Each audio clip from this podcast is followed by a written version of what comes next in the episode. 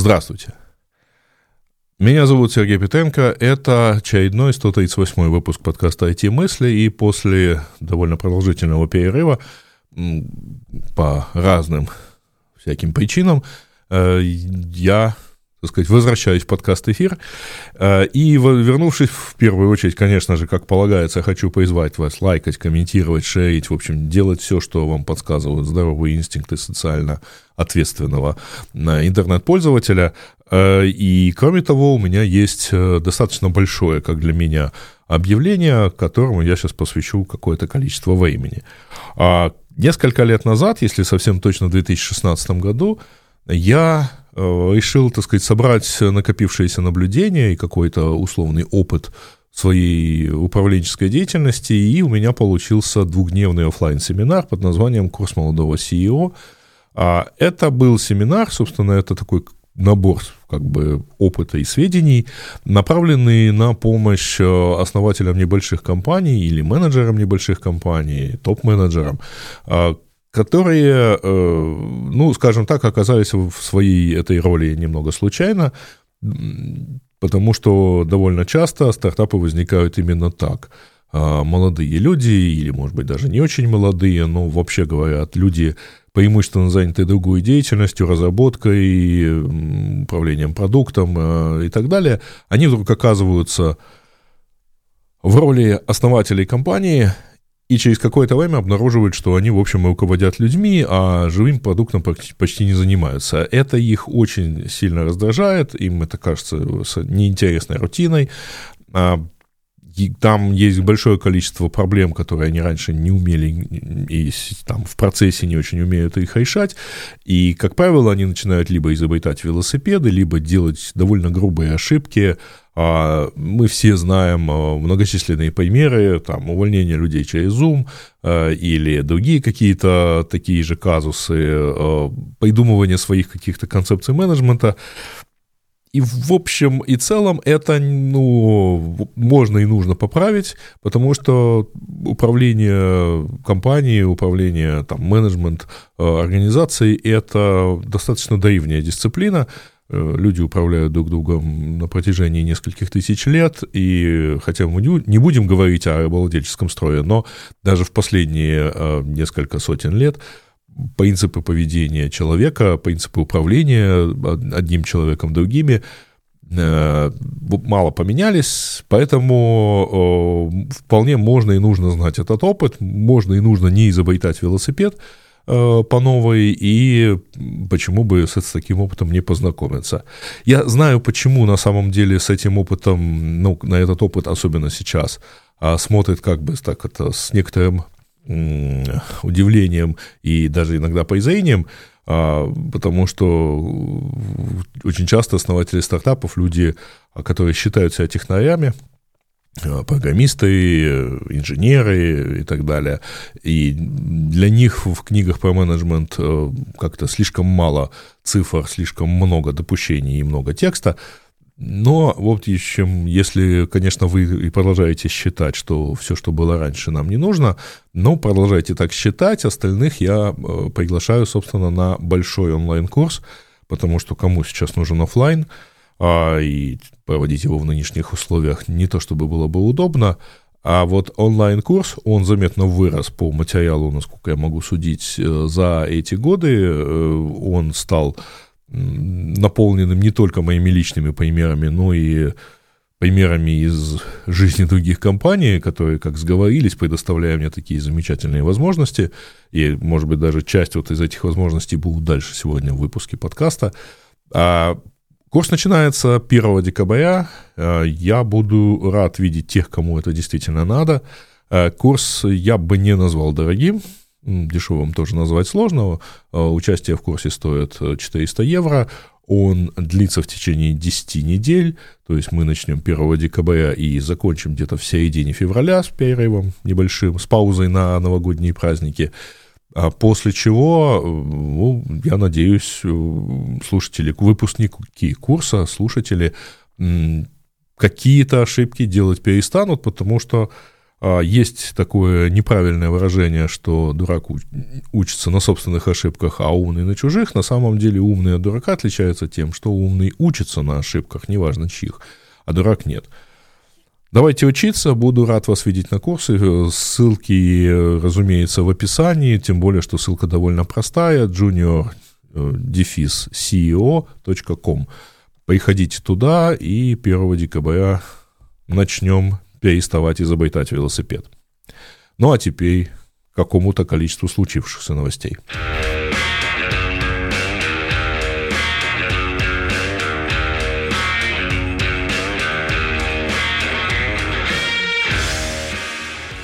В истории этого подкаста уже было несколько выпусков, где так или иначе упоминалась компания VWork, и вот очередной повод ее упомянуть.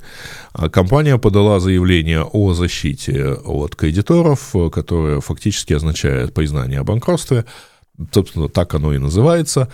И это такое окончание достаточно длинного периода, хотя компания умудрилась так завуалировать это заявление, что даже не сразу понятно, потому что, как написано в блоге компании, компания предпринимает стратегическую акцию Э, или стратегическое действие э, по э, реструктуризации компании и упрочнении защиты, я даже забыл уже чего. Собственно, к середине действительно забываешь, потому что, ну, так вот специально и построили. В действительности компания не может справиться с тем долгом, который был э, накоплен за все время ее существования, э, компания по капитализации скатилась, ну, извините, до 0,1% э, от своей пиковой, к состоянию вот на середину этой недели у нее, когда торги акциями были остановлены, на ее капитализация составила 44 миллиона долларов, это против 47 миллиардов долларов – в которой компания оценивалась э, перед IPO, которая не случилась в 2019 году. А, собственно, проблема, единственная на данный момент проблема компании – это очень плохие долги, то есть довольно безнадежные, поскольку у компании долгов на 19 миллиардов долларов – это э, в основном облигации и кредиты, которые были набраны э, в момент бурного роста компании до 2019 года, а также э, были выпущены дополнительные облигации уже после, так сказать, провала IPO, чтобы компанию как-то вытянуть. Это достаточно интересное событие, потому что на самом деле эта компания ну, не очень как бы финансово плоха точки зрения повседневной деятельности. А это касается только подразделений компании, вот это заявление о банкротстве, а, подразделений компании в США и в Канаде, то есть вот даже не самих локаций, а в основном, ну вот как бы в компании в целом, подразделения в Азии и Европе этим не затронуты, там работают другие компании, так сказать, и у них с этой точки зрения а, все как бы хорошо. И, в общем, э, да, действительно, компания организуется, и это заявление, оно на самом деле и призвано защитить людей, защитить компанию от вот, претензий кредиторов, поскольку после этого а, вот можно, так сказать, обстоятельно, это плохо, это плохое событие в истории компании, но это дает защиту от того, чтобы вот кредиторы засудили вообще всего, потому что компания призналась, она не может удовлетворить их требования, и теперь пойдет неторопливый процесс реструктуризации, так сказать, и определения, с кем рассчитываться первым. Вообще экономика Виворка, а, и про это я много раз рассказывал в этом а, подкасте и вот на этом YouTube-канале, и у себя в Telegram-канале, э, посвященный новостям, экономика Виворка выглядит достаточно интересно. А, дело в том, что э, компания э, состоит из кучи локаций, то есть вот каждый отдельный коворкинг — это условно отдельная локация. И Вивок многие годы повторял, что вот эти локации, они прибыльны. И действительно, если рассматривать таким образом, каждая локация, она обеспечена минимумом персонала. Ну вот, э, на вскидку, там, на локацию в пару тысяч квадратных метров, э, которые я видел, а я видел несколько, там, в Берлине, в Амстердаме, две из них, э, не помню, где-то еще. А Эти локации имеют нескольких, несколько человек в качестве обслуживающего персонала, договоренности э, с вендорами относительно там, поставок э, э, там, вендинговые аппараты чего-то, там, интернет, электричество, отопление и все такое прочее. Естественно, аренду как достаточно серьезный элемент расходов. И, собственно, все. Плюс каждая из этих компаний, каждая из этих подразделений, каждая из этих локаций, она, вообще говоря, окупается, действительно. И в Виворке для доказательства этого даже придумали специальную штуку под названием комьюнити, специальный показатель, комьюнити adjusted EBITDA. EBITDA вообще это э, earnings before э, interest, taxes, э, depreciation and amortization – то есть э, прибыль э, до вычета э, по-разному учитываемых в разных стандартах бухучета показателей, таких как уплаты процентов по займам, налогов, амортизацию и износ.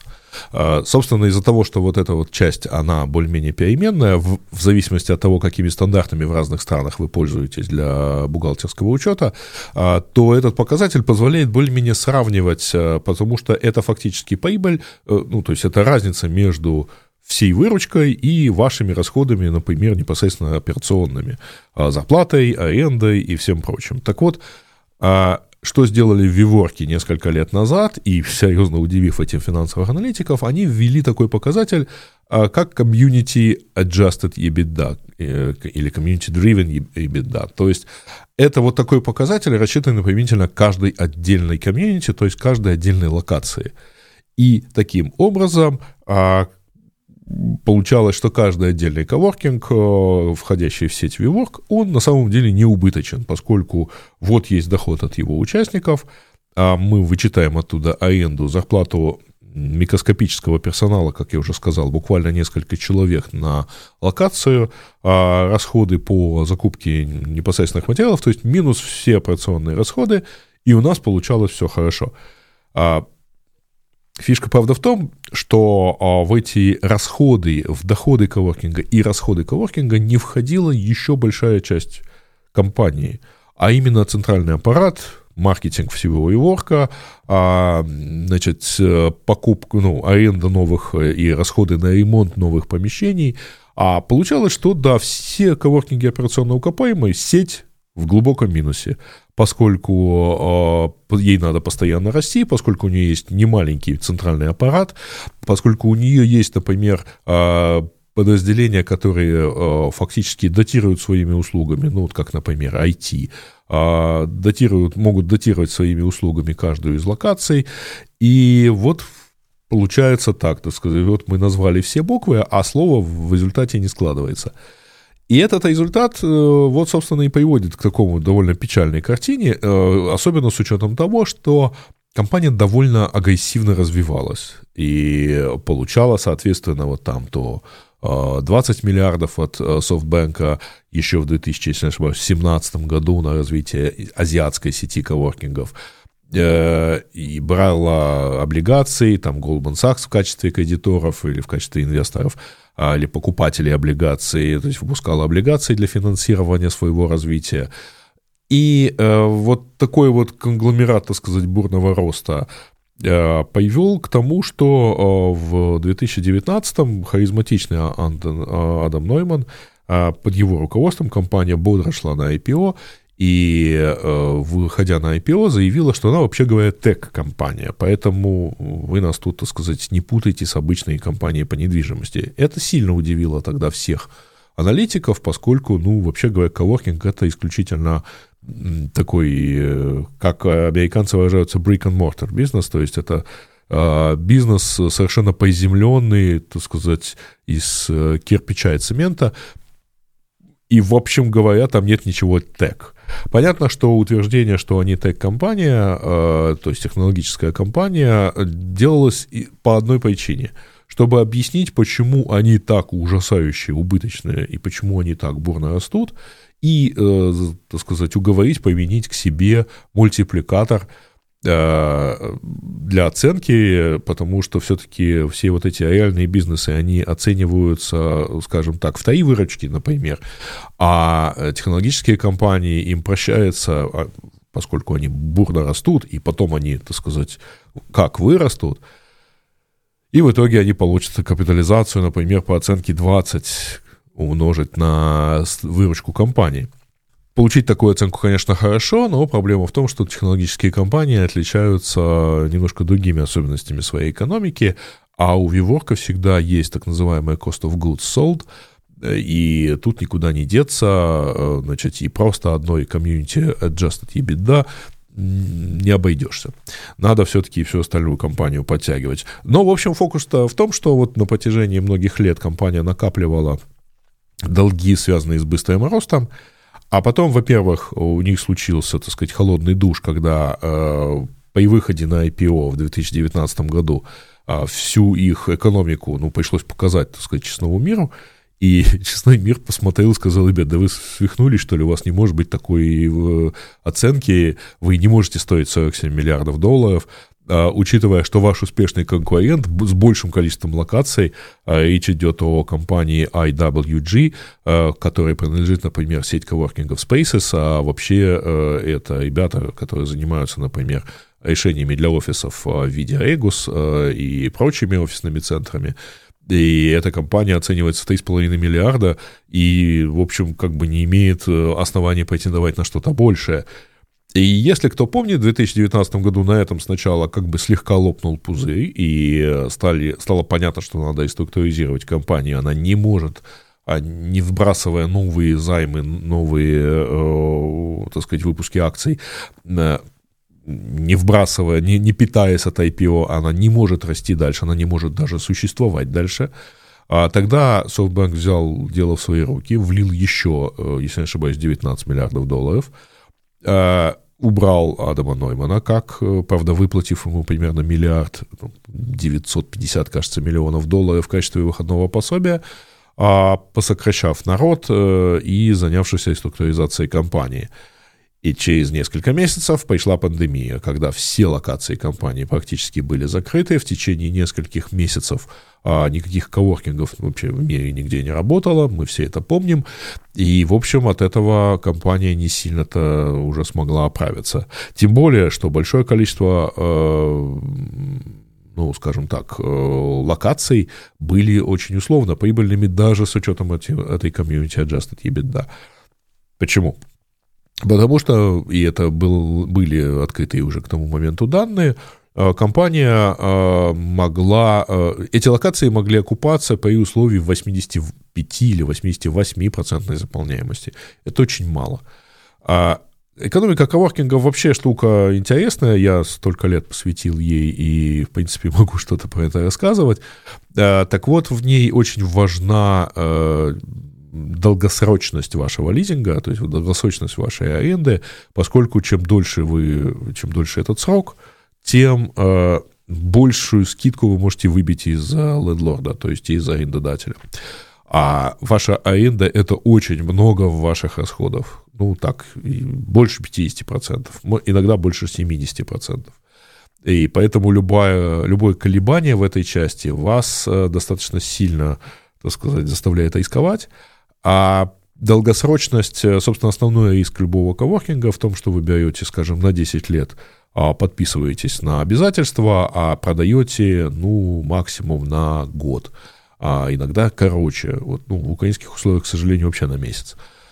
А, и, собственно, вот на этом риске а, вот все это дело и рвется достаточно часто.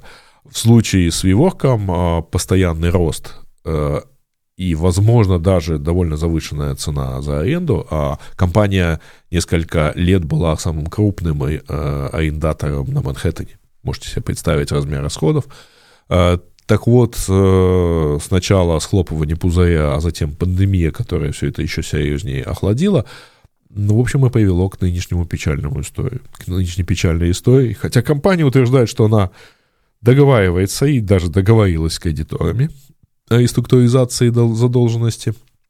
но я плохо себе представляю, а, на сколько лет эта структуризация рассчитана. Это серьезный удар, конечно, даже не столько по Виворку, сколько по софтбанку, который в результате вот на этой же неделе был вынужден э, сообщить о 6 э, миллиардах, 6,2 миллиарда долларов убытка в э, очередном квартале, потому что довольно большую часть вот всего этого занимает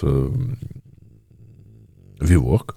Э, значит, если не ошибаюсь, около 3 миллиардов долларов. А в этом это потери от э, того, что Виворк не стоит столько, сколько он стоил.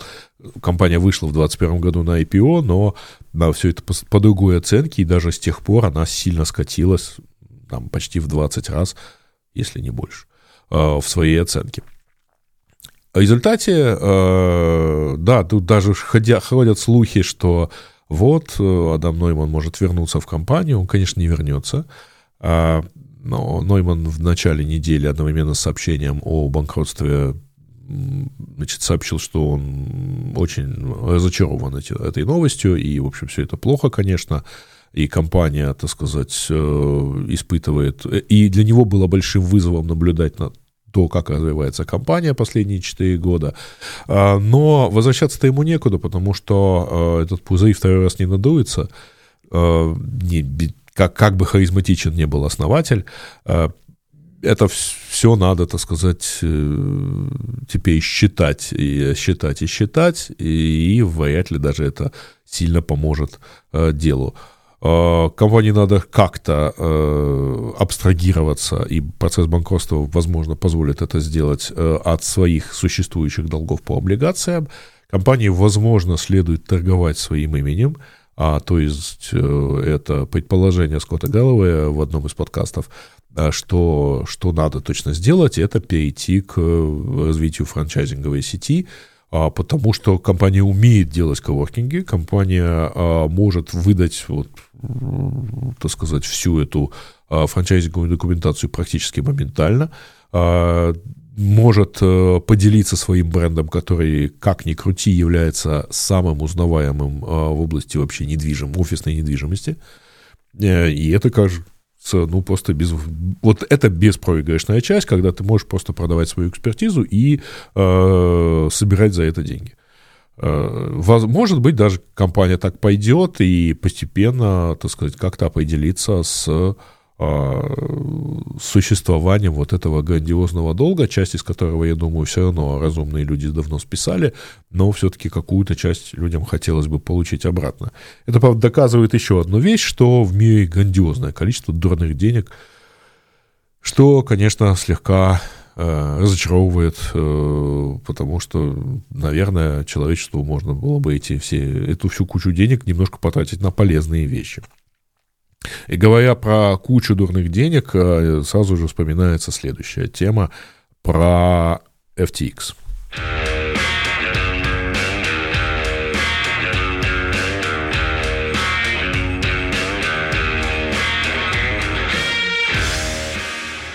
Сэм Банкман Фрид, э, основатель FTX э, и, в общем, так сказать, главное зло в области крипты последние несколько месяцев, наверное, ну, примерно последний год, э, признан виновным во всех семи обвинениях. Э, там они включали в себя мошенничество, сложно переводить на самом деле американские термины в, в какие-то там понятные нам, но да, это мошенничество, мошенничество с банковскими переводами, преступный сговор с целью мошенничества и так далее и тому подобное. А, там есть еще один процесс, по которому решение будет вынесено в марте месяце. Он, собственно, начнется в марте и достаточно быстро предполагается, что пройдет, поскольку Сэм еще активно а, донатил на политическую деятельность, то его ждут пара обвинений по э, нарушениям в части финансирования политической деятельности. А по этим же э, он по всем пунктам признан э, виновным. Процесс шел несколько недель и, в общем, достаточно быстро стало понятно, что защищаться ему, в общем, особо не получится. А хотя адвокаты подадут на апелляцию, ну, понятно, они люди, так сказать, работающие за деньги, поэтому за деньги они даже и апелляцию могут подать. И э, фактически, ну, там, хотя непонятно, что они могут предъявить. На удивление э, всех, э, достаточно редко подсудимому адвокаты разрешают выступить со свидетельскими показаниями, поскольку в качестве свидетеля у него э, немножко нет той защиты, которая есть у него, если его допрашивать напрямую. То есть, как правило, редко людям так сказать, советуют давать собственные показания, и в общем в случае с Сэмом это было явно лишнее, поскольку его атаковали прокуроры с достаточно серьезными вопросами, и в какой-то момент судья сказал, что он как-то очень странно отвечает на вопросы, а, какая-то у него странная манера в этом а, всем. Судья а, так, причем заслушивал части его показаний отдельно до того, как пустить, возможно, повторить этот допрос вместе с присяжными, да, то есть в присутствии присяжных, чтобы решить, можно ли, там было некоторое количество э, вопросов, которые э, защита не хотела допускать в открытом, так сказать, судебном заседании. А, так вот, э, единственное, по сути, соображение в свою защиту, которое появил Сэм, это то, что он, в общем, ну, принимал решения, основываясь на рекомендациях своих советников – в том числе и внешней юридической компании. Это такое слабенькое сообщение, потому что, конечно, можно попробовать э, предъявить встречное обвинение, что же мне такого понасоветовали. Э, но а, и это, кстати, то, о чем я э, рассказываю в ходе того курса, с анонса которого начал сегодняшний выпуск подкаста.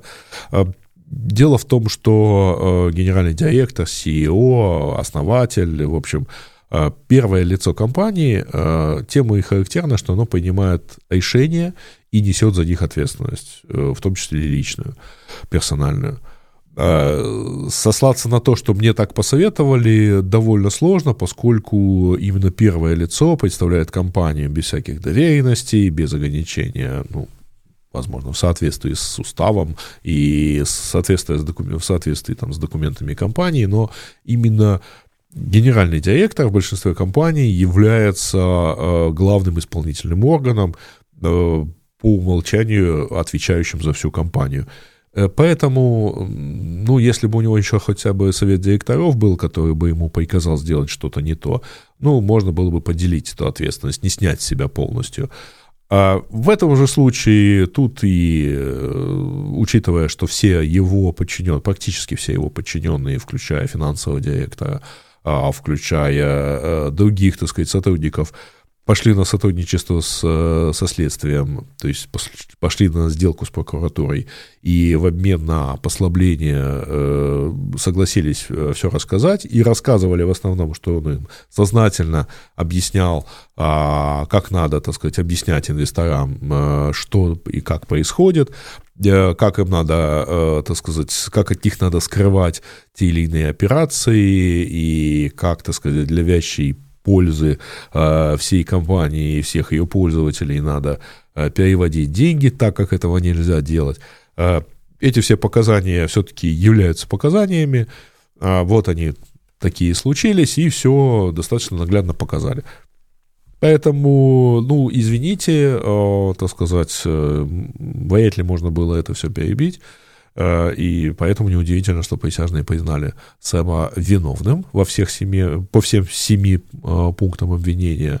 А судья назначит ему срок, э, пока предварительно, даже если какой бы срок он ему не назначил, начало его отбывания придется где-то на март месяц следующего года, ему предварительно может грозить до 115 лет – Понятно, что это никто не сидит столько лет, понятно, что он может по разным, там, по совокупности выйти условно, досрочно, э, где-то там через, ну, через гораздо более короткое время, там, через 15-20 лет, наверное. Но, тем не менее, э, во-первых, впереди еще апелляция, которую наверняка подадут, а во-вторых, неизвестно какое количество, э, но я думаю, что судья не будет особо снисходителен, и будет, так сказать, предлагать скорее по верхней границе э, выбирать, так сказать, пункты наказания. На сроки, причем в американском-то, в американской практике они складываются, ровно поэтому получается такое количество лет. А, ну и не забудем, что есть еще следующее, следующий процесс, который я уже упомянул, по которому тоже предусмотрены там, не очень маленькие сроки. То есть, в общем, конечно, будет сидеть, и вряд ли, так сказать, поможет апелляция. Давайте к более э, интересным, точнее, менее трагичным темам, как банкротство, осуждение и так далее. Перейдем к искусственному интеллекту.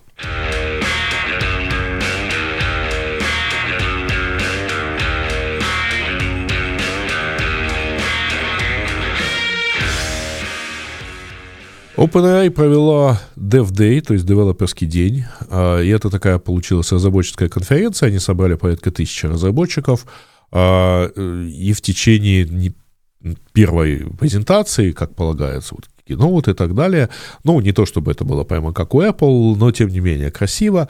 Представили очень много интересных нововведений. Я по некоторым из них пройдусь, потому что, ну, действительно интересно. А, во-первых, они представили новую версию GPT-4, теперь это GPT-4 Turbo, она сразу же доступна в, через API, она доступна сразу же теперь в собственно, в чат GPT.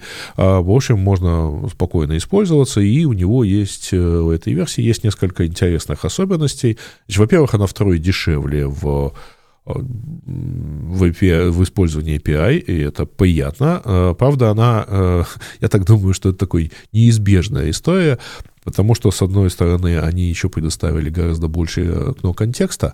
И если GPT-4 в обычном состоянии имела 8К токенов, то есть примерно там, там 7 тысяч слов, 7 тысяч символов в э, качестве запроса, была версия, которая позволяла задать 32К, но она там была только через API, чат GPT этого не умел. А, так вот, теперь, э, сейчас контекст составляет 128К, это примерно 400 страниц текста, то есть очень много. И, э, правда, там все равно ограничено число э, токенов на вывод, э, потому что 128 это только completion, то есть только то, что вы можете отправить туда. Но, тем не менее, это достаточно много. Вы можете загрузить туда вот практически книгу своих э, там, какого-либо большого текста и получать ответ, базируясь на эту книгу, которую, естественно, этот искусственный интеллект достаточно быстро прочитает. А, Кроме того, э, теперь э, вся эта система знает, ее обучение закончилось в апреле 2023 года, то есть система уже знает о каких-то современных событиях, это приятно и э, работает сильно быстрее.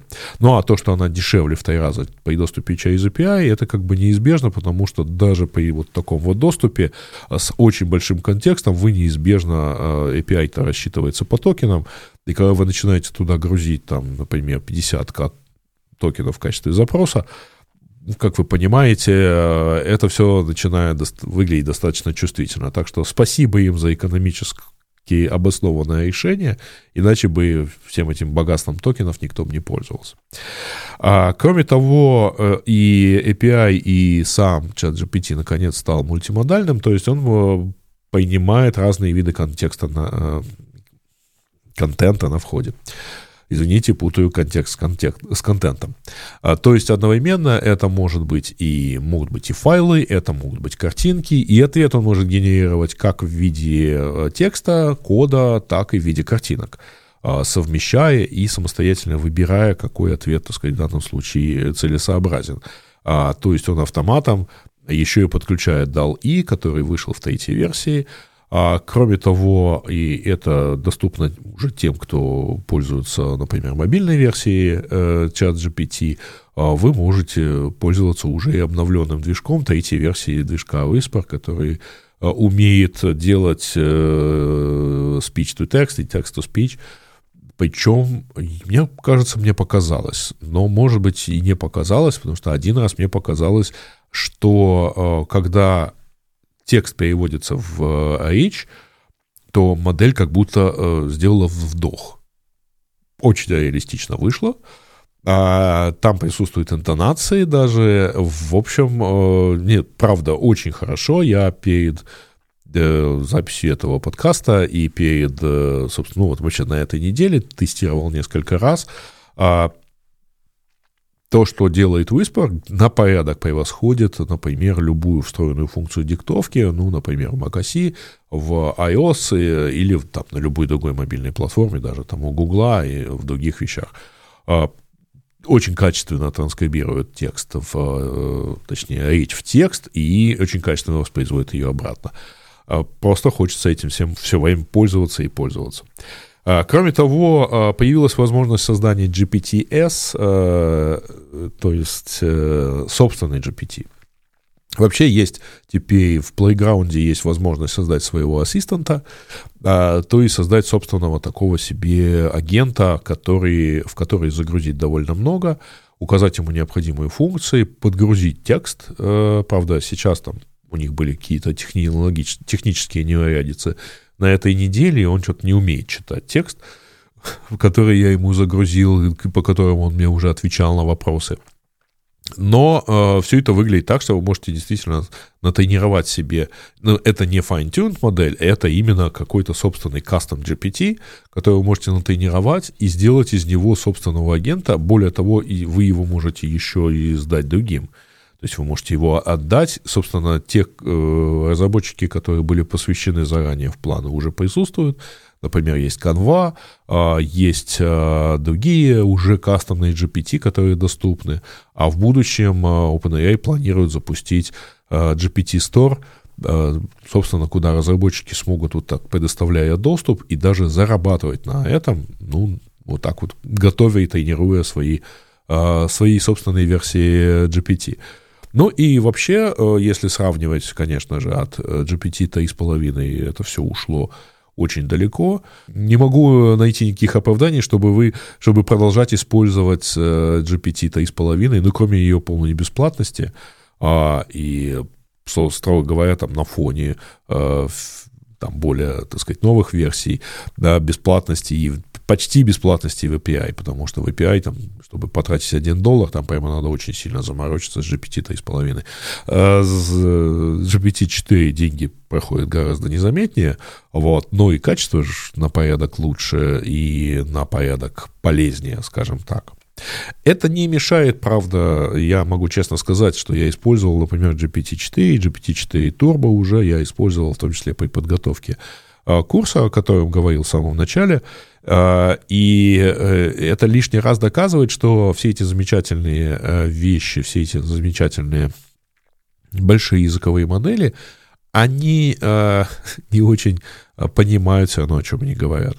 Потому что Почему я об этом опять-таки вспомнил? Ровно потому, что вот там я спрашивал GPT-4 Turbo, и он мне ответил в том числе про Vivork. А я задал ему очень простой вопрос, а, поскольку э, в любом стартапе, особенно там, если это технологический, который нуждается в привлечении инвестиций, есть вопросы взаимоотношений основателей и инвесторов. У них есть разные Э, так сказать, мотивы участия в этом бизнесе.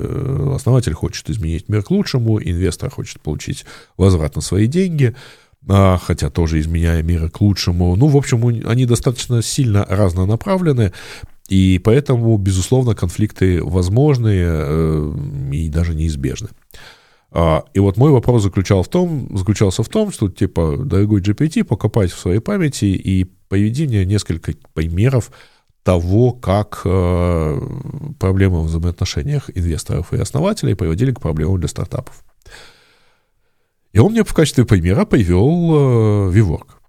Но привел он его в качестве примера э, в таком духе, что Масайоши Сон, основатель софтбанка и, собственно, основной инвестор э, ViVork, а, был сфокусирован на быстром росте, что привело к финансовым проблемам, отмене IPO и увольнению Адама Ноймана. И я замер, так сказать, по этому ответе, э, даже показал его Грише Бакунову с комментарием, ну, кажется, что мы что-то не знаем о реальной ситуации в Еворке, потому что на самом деле было все совершенно наоборот. Именно Адам Нойман был сфокусирован на очень быстром росте, а Масаеши Сан, э, Сон позволял, ну, финансировал этот быстрый рост. И только тогда, когда вся эта пирамида стала очевидной, и а, при небольшом замедлении роста, как любая пирамида начала рушиться, только тогда стало понятно, что IPO не взлетит, не полетит ни по, какому, ни по каких условиях, никто не даст деньги по дикой раздутой, так сказать, оценке и так далее. А, и это вот из-за того, что на самом деле, а, складывая слова статистическим образом, что, собственно, делает любая большая языковая модель, вся эта система э, не понимает смысла того, что она складывает, а просто ситуация была ровно наоборот. Он привел еще несколько таких же примеров. Э, например, что взаимоотношения именно с инвесторами у Элизабет Холмс, основателя компании Terranos, привели вот к сложности обману этих самых инвесторов. Я не понимаю, почему. То есть, видимо, в голове, или что у него там есть у а, большой языковой модели, а, картина выглядит так, что инвесторы страшно давили на Elizabeth Холмс с целью, так сказать, э, быстрее получить результаты, и та была вынуждена их обманывать. Все было совсем не так. И мы это все прекрасно знаем, это все многочисленно, большое количество раз уже излагалось, э, освещено решением суда, потому что Элизабет Холмс уже отправилась э, отбывать наказание. И, в общем, ну, да, GPT-4, то есть GPT-4 даже в версии Turbo этого еще не знаю.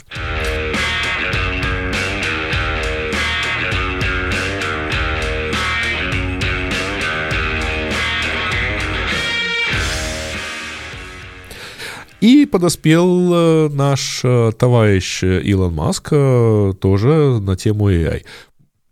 Мне, конечно, сложно, я обещал, что я не буду больше рассказывать про X, а тут присутствует X – а, правда, x.ai, и это другой проект, это не бывший Twitter, поэтому я вроде бы как чист, мы поговорим только об а, модели Grok, которая а, представлена компанией x.ai, то есть вот таким отдельным подразделением а, действительно отдельным подразделением, просто с таким же названием, потому что на самом деле э, это подразделение скорее Теслы, а, а не бывшего Твиттера.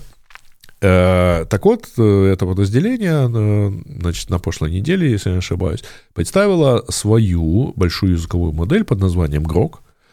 И хотя она ее никому не показала, ну, почти никому, very limited, очень ограниченному количеству людей в США и, по-моему, Великобритании, ну, то есть какому-то очень небольшому набору пользователей – насколько я понимаю, Лекс Фридман получил доступ, э, потому что вот в последнем выпуске подкаста вместе с Илоном Маском он там показывает экран, где у него это все дело открыто. А, еще какое-то количество людей получили доступ. А, и поэтому мы не, мы не знаем, на основании чего она сделана, собственно ли это модель. А Почему-то утверждается, что эта система будет натренирована в духе автостопом по галактике. А, как сказал Маск, это его любимая книга. Я очень люблю эту книгу тоже, но а, я не очень, поэтому я не понимаю, по какому из героев моделировали, так сказать, эту систему. Вообще говоря, это прекрасный образец британского юмора и английского юмора. Значит, всем советую почитать, если вы еще не. Почитайте в оригинале, если вы можете, или в переводе на э, язык, который вы понимаете хорошо. Переводы вообще хорошие. А, но там есть несколько персонажей, которые так или иначе являются компьютерами и так или иначе связаны. Ну, во-первых, это тот самый большой компьютер, который э, сказал, что ответ на главный вопрос жизни Вселенной и всего остального — это 42. А когда у него спросили, почему, он, он ответил, а вы вообще Э, задавались э, вопросом, а вопрос как выглядит, вот этот самый главный. А дальше в книге есть ответ на этот вопрос, точнее, что, за, что это за вопрос на самом деле. А, но, тем не менее, вот, вот это парадоксальное чувство юмора, чувство логики, вот это будет заложено в модель. Э, или робот Марвин, который, ну, ныл все практически, так сказать, в любую в любой э, части а, ныл, хандрил и как заражал всех остальных своим пессимизмом. И тоской. А, тоже интересный этот. Э, Грок при этом это слово, которое ввел в обиход Роберт Хайнлайн, автор, э, ну, честно скажу, мой любимый автор-фантаст и вообще мой любимый писатель, а, в своем романе 61 -го года «Stranger in a Strange Land», а, у нас он переводится как «Чужак в чужой стране», и там это слово, э, оно постепенно вошло, кстати говоря, в обиход хиппи, потому что как-то очень получилось созвучно э, само настроение, само настроение романа. И вот здесь я не буду рассказывать, о чем он, потому что если вы не читали, лучше прочтите. Но там это слово употреблялось а, в, как синоним марсианского процесса сознания а, в понять и вникнуть. Очень часто его переводили на русский язык, например, э, именно таким словом. А, и в том числе вникнуть, раствориться, выпить, э, вот, то есть э, процесс познания, который подразумевал полное э, отождествление себя и растворение себя в предмете познания. А, ну, не знаю, на самом деле. Красивое название, согласен. Но, мы, но это ничего не говорит нам о том, что это будет за, а, так сказать, большая языковая модель, когда-нибудь мы ее увидим. Пока что понятно, что она вот, ну, как бы удовлетворяет все, э, как бы так выразиться-то, все закидоны основателей. Э, и кроме того, э, она э, должна будет обладать чувством юмора. Ну, окей, это тот же самый закидон. А, но из э, серьезных вещей, а, что она будет давать качественные, и судя по тем замерам, которые показали основатели, они действительно довольно качественные, а качественные ответы на уровне где-то GPT-то из половины, на уровне Lama 2, причем с меньшим количеством параметров, но тут достаточно сложно сказать потому что, опять-таки, это всего почти никто не видел. А, кроме того, э, у нее утверждается, что будет знание о реальном мире, поскольку оно будет иметь доступ к, ко всему потоку твитов, твитов в Твиттере, ну, то есть в X. Я не знаю, насколько это будет реально, э, так сказать, такой поток, э, ну, насколько это будет реальное знание о мире, во-первых. Кроме того, э, да, утверждается, что у нее не будет, условно говоря, цензуры, и это пытается представить в качестве э, одного из преимуществ Илон Маск, на что э, Сэм Альтман буквально сегодня решил подколоть, так сказать, собственно, и Маска в том числе, продемонстрировав, что вот он в GPT-4, точнее, он в интерфейсе создания ассистента, кастомного GPT, а, дает задачу, так, представь себе, что ты а, там personal assistant, который периодически отпускает такие старые и не очень смешные шутки. А, назвал он этого своего ассистента Грок и тоже, и сказал, ну, в общем, так сказать, мы сделали то же самое, но без необходимости тренировать дополнительную модель. Маск среагировал моментально, э, не ну, вот, обидевшись явно, не поняв, так сказать, шутку юмора, э, поскольку пошутили над ним и э, начал рассказывать, что вообще о, каком, о, каком, о чем смешном можно говорить. Значит, чувство юмора GPT-4 — это как дверь в подводной лодке, заявил он. Э, я думаю, что вам этот обмен твитами попадался, если вы пользуетесь Твиттером, поэтому я даже не буду особо его иллюстрировать. Пойдите, почитайте, там очень смешно. Очень смешон именно вот этот факт столкновения, потому что сама по себе шутка, шутка Альтмана прекрасна.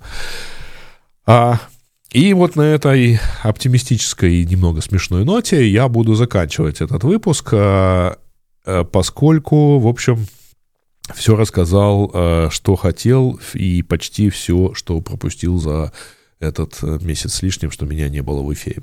А я же э, напомню еще раз, что, во-первых, все это можно комментировать, лайкать и постить, э, делайте с этим что хотите. А не, не обижусь, если вы этого не сделаете, и тем более не обижусь, если вы это сделаете. А напомню еще также, что э, первое, так сказать, мое объявление такое массовое, значит, что 1 декабря начинается мой онлайн-видеокурс, э, курс молодого CEO а, где основатели, менеджеры, не менеджеры, разработчики, да вообще кто угодно, кто сталкивается с вопросами менеджмента или управления компанией, могут пойти, 10 недель потратить на просматривание видеокурсов с пятью Q&A-сессиями, потому что после каждого модуля у нас будет обязательно, так сказать, живая встреча с рассказами, с вопросами слушателей и моими ответами на них, а с разбором кейсов, с э, возможностью, так сказать, обменяться мнениями относительно этого. И э, с такой робкой надеждой, что через 10 э, недель после начала обучения а может быть даже в процессе, люди, во-первых, поймут много чего можно сделать, а во-вторых, Э, перестанут изобретать велосипеды, перестанут придумывать решения, которые давным-давно придуманы и доказали свою эффективность. В общем, тем цивилизация отличается, что э, люди могут передавать друг другу накопленные знания и накопленные приемы решения э, тех или иных задач э, и без необходимости вот это натуральное хозяйство развивать каждый раз. Да, мы же не изобретаем каждый раз колесо и не придумываем, как э, добыть огонь. А зачем делать то же самое с решениями в области менеджмента? А, напомню, да, что все ссылки про все, что я говорю, находятся в описании. Вы можете на них кликать, можете раздумывать, задавать мне вопросы, э, комментировать. В общем, буду всех рад видеть. Э, ссылка на сайт курса а, junior-ceo.com. Она есть в описании, повторю еще раз. Приходите. На этом все. Это был 138 выпуск подкаста IT-мысли. Меня зовут Сергей Петренко. Пока.